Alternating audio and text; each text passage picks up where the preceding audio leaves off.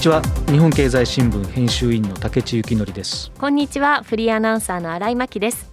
竹地幸則のピッチの空耳第10回の放送です。この番組ではサッカー界からゲストをお招きして長年サッカーを中心に取材活動をしてきた日本経済新聞の竹地幸則編集員がピッチの裏側にあるストーリー経済につながる側面などさまざまなことをゲストからお話を聞いていく番組です。今日のゲストは先週に引き続き宮本恒康さんですが竹内さんは宮本さんに対してどんな印象を持たれているんでしょうか？とにかく驚いたことがあって、はい、彼が選手時代に、はい、竹内さん私日本経済新聞読んでますって 言われたこと。がこれ正直選手にそんなこと言われたことってあんまりないんだよね。はい、はい、読んでんの？って竹内さんの記事も読んでますよって言われてたまげたことがあったっていう。そうなんですね、はいだからあの宮本さんなんですね。だから何なんだよって言われたら困るんですけどね、はい、すごい、まあ、ちょっとそういう驚きの記憶があるってことですね。はい、はい、えー、今日も、えー、この後 CM の後宮本さんにご登場いただきます。どうぞお楽しみに。そしてこの番組のツイートはハッシュタグピッチの空耳でつぶやいてください。では竹地幸則のピッチの空耳この後キックオフですこの番組はヘーベルハウスの提供日本経済新聞の協力でお送りします。帰る場所があるから戦える。待っている人がいるから頑張れる。そして未来を夢見ることができるから生きてゆける。それは一流のサッカー選手もあなたも同じはず。だからヘーベルハウスは応援し続ける。オールフォーロングライフヘーベルハウス。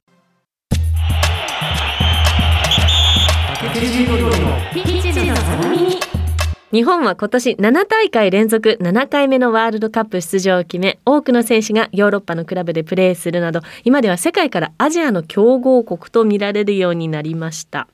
一方で日本と世界との差はまだまだ大きいとも言われます。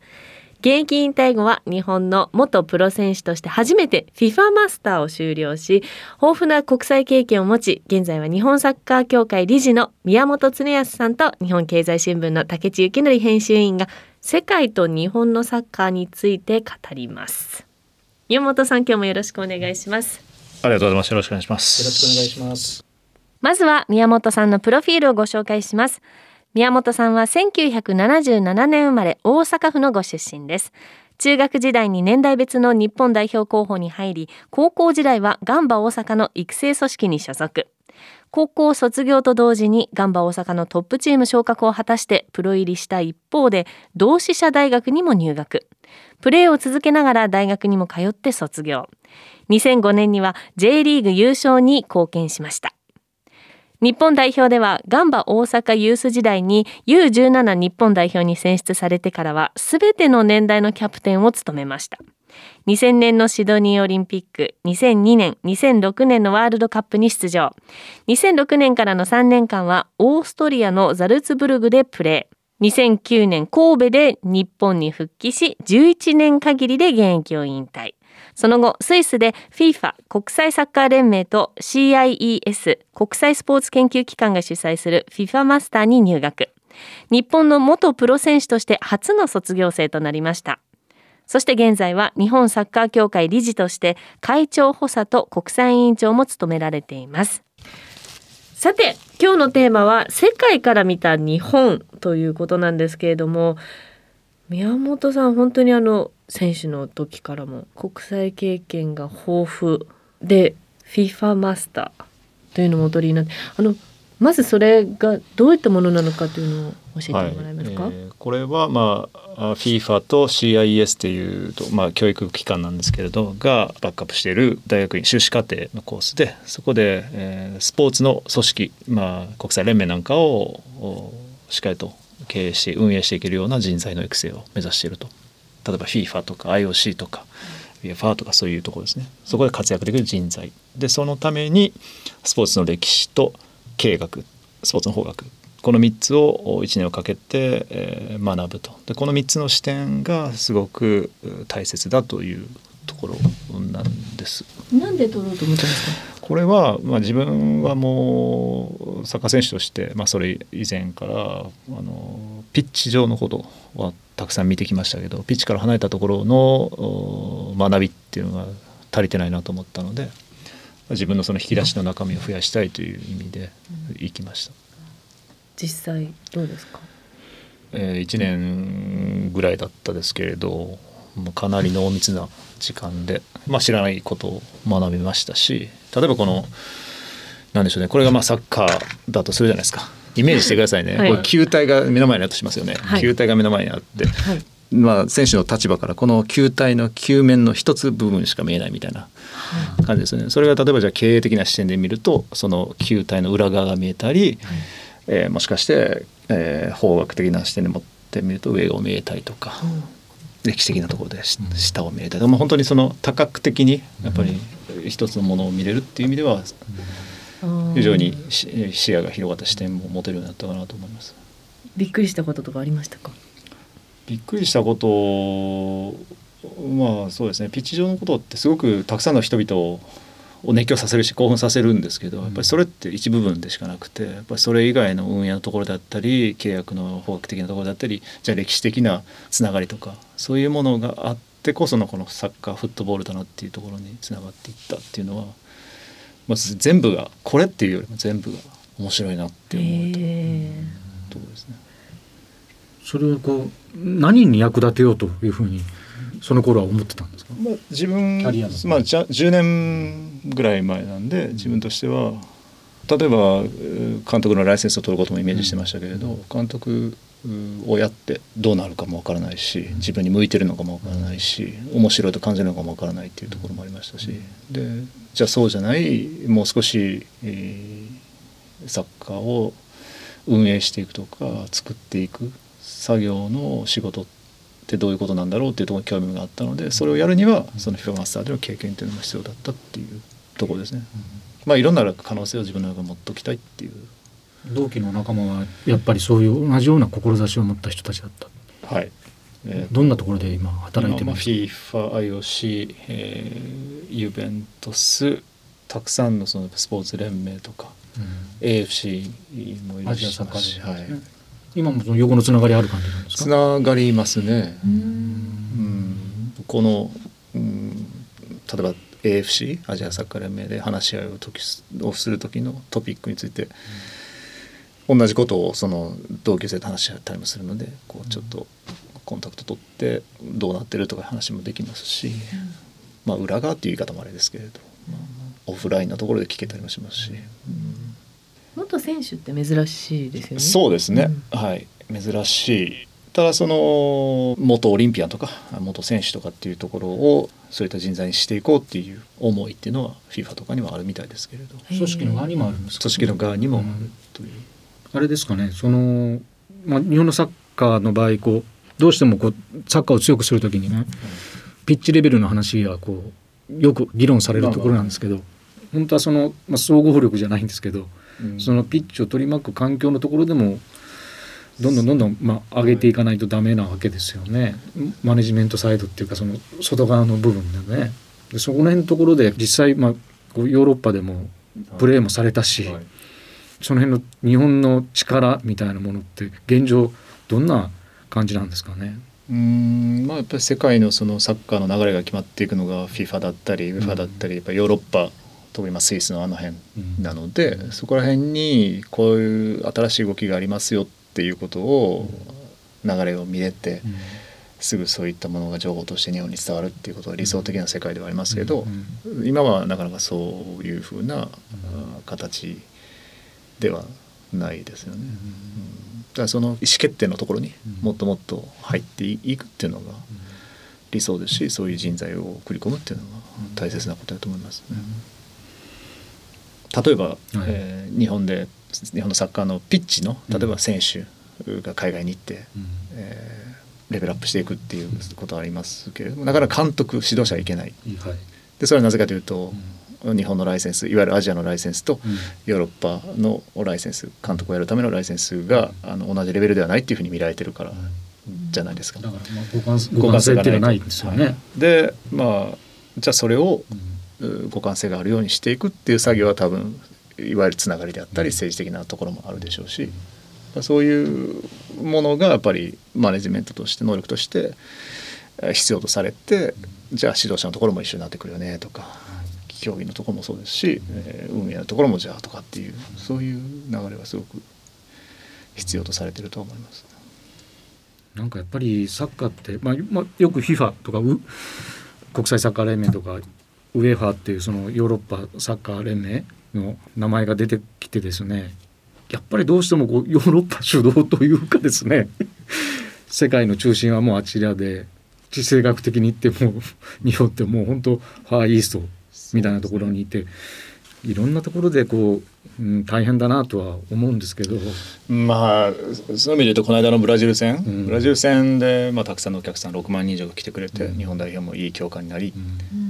たくさん本当にいい声が上がってると、どん。どんもっと見たい、ああいう試合をしたいっていうふうに、まあ、もちろんその日本サッカー協会としてもそういう試合を組みたいけれどもなかなか今の世界中で行われている競技のカレンダーからして、そういう国とは試合が今できないん。ですよね。で今南米の国とはかろうじて試合ができてたりしますけれど、まあ、だからブラジルとやれたんです、ね、やれたんですけど、今回は、はい。まあ、でもじゃあ今ヨーロッパでやってるネーションズリーグって言われるところに、南米の強い国が参加してまた違う、はい、リーグをやろうみたいな動きがあったりもするので、まあ、ますますそういう日本が評価をするために強い国とやるっていう機会が少なくなっていきそうな、まあ、それは本当に、まあ、ヨーロッパとかで決められている。でもどうしてもお金を生むことはどうなのっていうところがあるので。まあ、そういうならざるを得ないですね。で特にまあ南米の選手なんてヨーロッパでプレー選手ばっかりなんで、十分にできますよね。まあ、そういう意味で言うと日本代表の選手がヨーロッパでプレーしてる選手も多いから、そこに入れてよっていうことが。いいじゃないですか。極論ですけど、できなくはない。もしかして。もしかしてですよ。でもそれは日本入れてくると。でもそういうの交渉とかっていうのはやっぱりそのアジアサッカー連盟の枠組みもあるので、いきなりそういうことにならないしやっぱりいろいろなあの うんまあしがらみとは言えないですけれども。やりたいんですよ我々も。例えばブラジルとかアルゼンチンとか、いわゆる強国と、でもなかなかそうはいかないっていう。だからワールドカップでね勝って、ワールドカップに行って、そこで強豪国とやるっていうことがもしかしてこれから強豪国とやれる、まあ、唯一とは言わないですけれど、機会になっていくのかなっていうふうに思いますけど。だからヨーロッパみたいな強いところはさらに強くなりっていうようなその構図はね、はい、その構図をどうくさびを入れていくのかっていう。まあ、代表っていう観点からするとそうですけどもう選手がやっぱりヨーロッパに出て経験を積むっていうのはすごく大事ですね。引き続き。あのワールドカップがカタール大会後に、はい、えっと、48カ国参加できるようになって。ってそれって戦う相手がもうちょっと自分たちに近かったりとかっていうなんかその今まで見てたワールドカップのそのワールドカップだからこんな国と対戦できるんだみたいな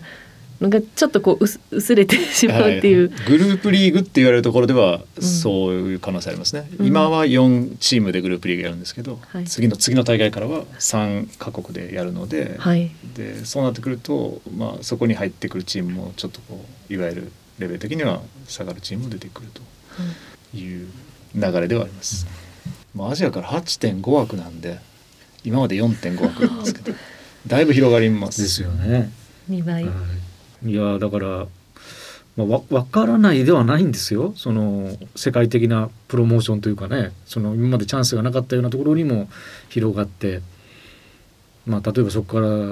東南アジアからね一つ出場するチームが出るなんて言ったら、はい、あの辺のサッカー熱っていうのもある意味日本よりもすごいみたいな場所だから。すごいのありますからねすで、に。だから盛り上がるんだろうなとは思いつつ、でもさっきその宮本さんの話の中にあった、はい、そうなってくるとその今のそのヨーロッパ中心主義みたいなところが進んでいくと、はい、日本が強いチームとやれるのってワールドカップぐらいしかないかもしれませんよみたいな話のそのワールドカップに あれ？必ずしもそのグループの中にどうなんだ？みたいなことになってくる。だから本当に上の方に勝ち上がっていかないといけないんだろうなとは思いますよね。だからこういろんなことがガラガラポンワールドカップも変わっていくだろうしでそのヨーロッパのそのネーションズリーグみたいなのあり方がそうやって宮本さんが言うようにねそこに南米のチームがワイルドカードじゃないんですけどなんか主催した推薦か何なのか分かりませんけどお呼ばれしていくチームもいるみたいなことになっていった時にいろんなことが変わっていくんだろうなっていう。その時になんかどうしても日本が変な形で取り残されたくないなっていう気がしますよね。いろんなやり方があって、カタールってホスト国じゃないですか、だから予選期間中はヨーロッパの予選に参加してプレーをさせてもらってたとかっていうのがやっぱりあるので、うん、だからそこら辺は彼らの今強化にはなったと思いますし、うん、だからなんかいろんなやりようでこう、さっきの極端な話じゃないですけれども、もしかしてっていうのは、まあ可能性の話なんで、まあ、そういう曲がり角に来てるんだなっていう感じがしますね。いや本当そうなんですよね。例えば選手の話をしていてもやっぱり移動が大変っていう。はいはい。ヨーロッパでプレーをしてて、日本に帰ってきて。て、じゃあ別に中東で集まってやればいいじゃんとかっていうね、ところもあるので、まあ変わっていくかなという。日本代表、まあ、JF だってデュッセルドルフにこう支部があったりするのでオフィスですね。オフィスそういうものをうまく使って、今各選手が所属しているクラブと話し合いをしたりとかいうこともやってますし、もしかしてそこの存在がこれからもっと大きくなっていく必要性があるかもしれないし。あの排他的であることとなんかその間口が広がってるのがなんかこう同時進行というかそれで日本はなんかこう両方に入ってるような感じがしますがよくわかりましたありがとうございます。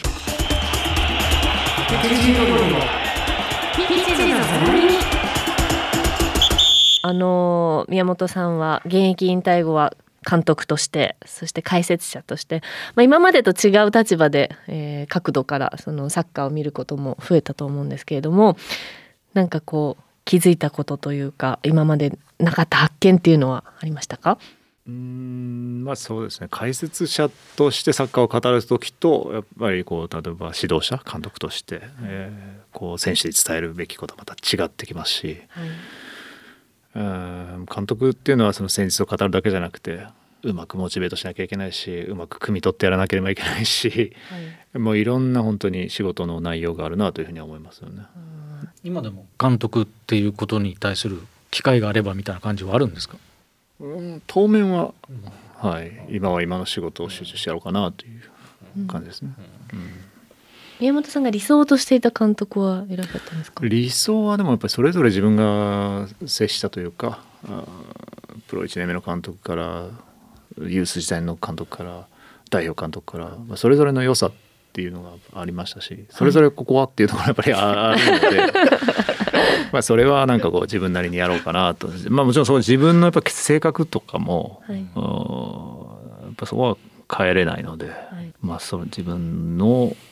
まあ、色とはあんまり意識はしなかったですけど、うん、うん、宮本さんのでも性格ってどういう性格なんですか？僕らどう？よくわからないところが実はあって。だってなんかすごく理知的な感じが当然世間にこう印象あるじゃないですか。でも実際キャリアのこう歩み方を見てても実際そうなんだろうなと思いつながら、でもなんかこの人実はすごい激しい人なんじゃないの？とかね。なんかすんげえ熱いものがある人なんじゃないの？とかってこう思ったりもすることもありどういう人なんだろうなっていうのは実は結構わからないなって思う。ですよね。いいわからないミステリアスなままで。うん、でも自分が別にその常に冷静じゃないですし、やっぱりこう感情の起伏はある中で仕事をする。まあ、特に監督業とかねそういう多分その全部劇場を見せている人、あえて見せてる人見せない人いろいろあると思うんですけど、まあ、自分としてはこうナチュラルにうんやってたところはありますけどね。でも基本なんかこうあんまりベンチからああだこうだ言うのは好きじゃないんですよ。それはやっぱり選手が決断してプレーできるチームの方が強いっていうのはもう根底にあるので全部が全部その指示なんて聞いてられないので選手も。それはあだこうだはやりたくはないタイプでしたね。山本さんみたいなこう真面目な選手ってこう逆にチームの中で いろいろいじってくるっていうかこうしてくるようなお仲間も周りがいませんでした。全然いましたよ。いましたよね。はい、代表チームに行くと。大体誰だそういうこと言ってくるんですか。こ そも福西田奈良崎だ、まあ秀はまあ時々。あ秀も？ね、そういう松とか、まあ年下も含めですよね。なんかあの自分に厳しい雰囲気もあるのに年下にもいじられるっていう。そうですよ。すごい。あのじゃあこれが苦手みたいなのはありますか？まず講師は嫌いですね。講師は高いところ。釣り橋とか嫌いですね。怖い話嫌いですね。少しはあってよかったです。ありますいっぱいありますよ。そんな。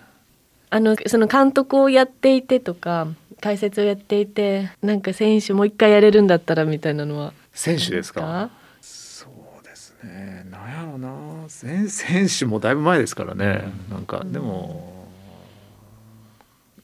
くつかやっぱりターニングポイントになったなっていう瞬間ありますよね。あの時例えばこういうプレーしてたらなとかありますよね。そういうのはありますけど基本仕方ないなって思うので。あるじゃないですか。例えばそれは選手であっても監督であっても試合に負けた夜っていうのは寝つきも悪いしいろいろなあるんですけどでも結果時間とともにそれを解決して次に進んでいかなきゃいけないし、うん次の試合のの例えば勝利とかでしかそういうものは何も解全解消もされないしだからそっちに向かってベクトルを持っていくっていうことの連続でしたね。その選手の時も、まあ、監督になったらまたちょっと責任の大きさも違いますけど。それを立場が変わって選手たちに宮本さんからあえてその伝えようとか大事にしていたことはありますか？まあみんなの存在で人って幸せにできるからあの頑張ってくれよというかベストのパフォーマンスを出すことってすごく意味があるしっていうようなことは言ってましたけどどう伝わってたかは。まあ選手でも自分一生懸命頑張ろうとかあるんですけどでもやっぱりそのここのフィルターを通して本当にたくさんの人に影響力があって見に来てくれるその人が幸せになって帰ってくれるとかそういうものってやっぱり選手にしかない力がありますしね。例えばうんじゃあこの選手のプレーってこの選手がプレーをやめたらもう見れなくなるわけじゃないですか、うん、それはもう、うん、いろんなアーティストと一緒で、うん、それそういう存在だからねっていうことはやっぱり強く伝えてはいましたけど、まあ、うん、だからもっと自分を磨いてほしいし、勝つために一生懸命になってほしいしとか。あこいつのフリーキックはもう見られへんのかとか、はいね、YouTube では見れますけど、はい、それは歌い手さんも多分一緒とかね。確かに。今を生きる感じですねでも本当に。今を精一杯生きてみんなに見てもらってって。そうですね。不思議な仕事ですよね。うん、そうですね、うん、そうですね、うん、そそういって多分現役の頃って感じにくいことかもしれないですけど、うん、じゃああの最後の質問をいいですか？えっ、ー、と、まあ、ワールドカップカタール大会に向けてやっぱりその選手たちに対してもあのこうエールというか宮本さんの言葉で最後聞きたいなと思います。はい、とにかくもういいコンディションで自分が選手だった頃ワールドカップを迎えるにあたっていいコンディションで怪我をしない状態でっていうことが思ってたのでぜひそういうところに向かってやってもらいたいしその前のリーグ戦の中であのパフォーマンスをしっかりとチャレンジして少しでもレベルアップしてもらいたいなというふうに。今回本当にそれ難しいところですよね一番ね。そうですね。特にいつもの準備期間がないもんね、はい、少しまあ少しじゃないですね。本当に限られてくるので。無事みんな揃ってほしいですよね。そう思います。はい。ありがとうございます。あの宮本さんもますますのご活躍を、はい、お祈り申し上げます。ということで2週にわたって宮本恒康さんにお話伺いました。どうもありがとうございました。ありがとうございました。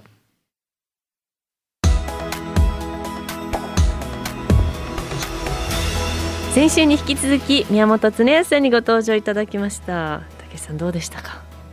なんか驚きませんでした？あの話。あのヨーロッパネーションズリーグに、はいえー、南米のチームがひょっとしたら参加するかもしれないみたいな、ね、はい。びっくりしました。びっくりしました、ね、知らないことが多すぎて、ね、そういう中で、はい、本当日本がね、うん、どうやってまあ選手レベルでいけばこれまで通り、はい、日本から育った選手がヨーロッパに行ってヨーロッパのクラブに属して頑張って技量を上げるっていうことを繰り返していくっていうことで問題ないと思うんですけど、代表チームの強化っていうことになってくると、まあ、そこで集まった選手が集まることでヨーロッパで鍛えられた選手が集まることである程度のレベルまではもちろんいくとは思うんですけどチームとしていろんな相手とこう切磋琢磨するっていうことになってくるとね、はい、えー、どういう形でこれからやっていけばいいのか、そうやってヨーロッパがいろんなことを囲い込んでいく。みたいなことを。そそんな動きがどんどん加速していったら、ね、我々は一体どうなんの？みたいな感じがちょっと心配になりましたし。そういう意味で、まあ、月並みですけど日本の外交力とかね、はい、交渉能力とかね、うん、かアジアにも軸足を置かなきゃいけないだろうしって、まあ、いろいろな難しさあると思うんですけど、まあ、そういう難しさを次の世代の宮本さんのようなね、人たちがなんとかこの荒波を 乗り切ってくれたら いいんですけどね。頑張ってほしいですね。いや本当あの簡単にもっとねあのいろんな強いチームとの試合が見たいってあの言うしリクエストもねみんなしますけどサポーターの皆さんも。多角的に見たらもう大変な課題がいっぱいあるんだなって。ですね、うん、知り知ることができました、マッチメイク一つとってもねね。大変なんだなっていう。はい。はい、はい。今日もコロナ感染予防対策のためマスク着用の上アクリル板越しにお話を進めてきました。そして番組はラジコのタイムフリー機能によって放送後1週間お聞きいただけます。ラジコには番組を SNS でシェアする機能がありますのでぜひ番組を拡散してください。放送後にポッドキャストでも配信します。そしてここで番組をお聞きの皆さんにプレゼントのお知らせです。日本サッカー協会から宮本さんのサイン入り応援タオルマフラーを3名様。宮本さんのサイン入りミニボールを1名様に抽選でプレゼントいたします。ご希望の方はピッチの空耳番組ホームページの応募フォームからお申し込みください。さあそしてそろそろお別れのお時間です。次回の放送は7月18日の月曜日午後6時からとなります。どうぞお楽しみに。ここまでのお相手は日本経済新聞編集員の竹中紀則とフリーアナウンサーの新井真希でしたこの番組はヘーベルハウスの提供日本経済新聞の協力でお送りしました。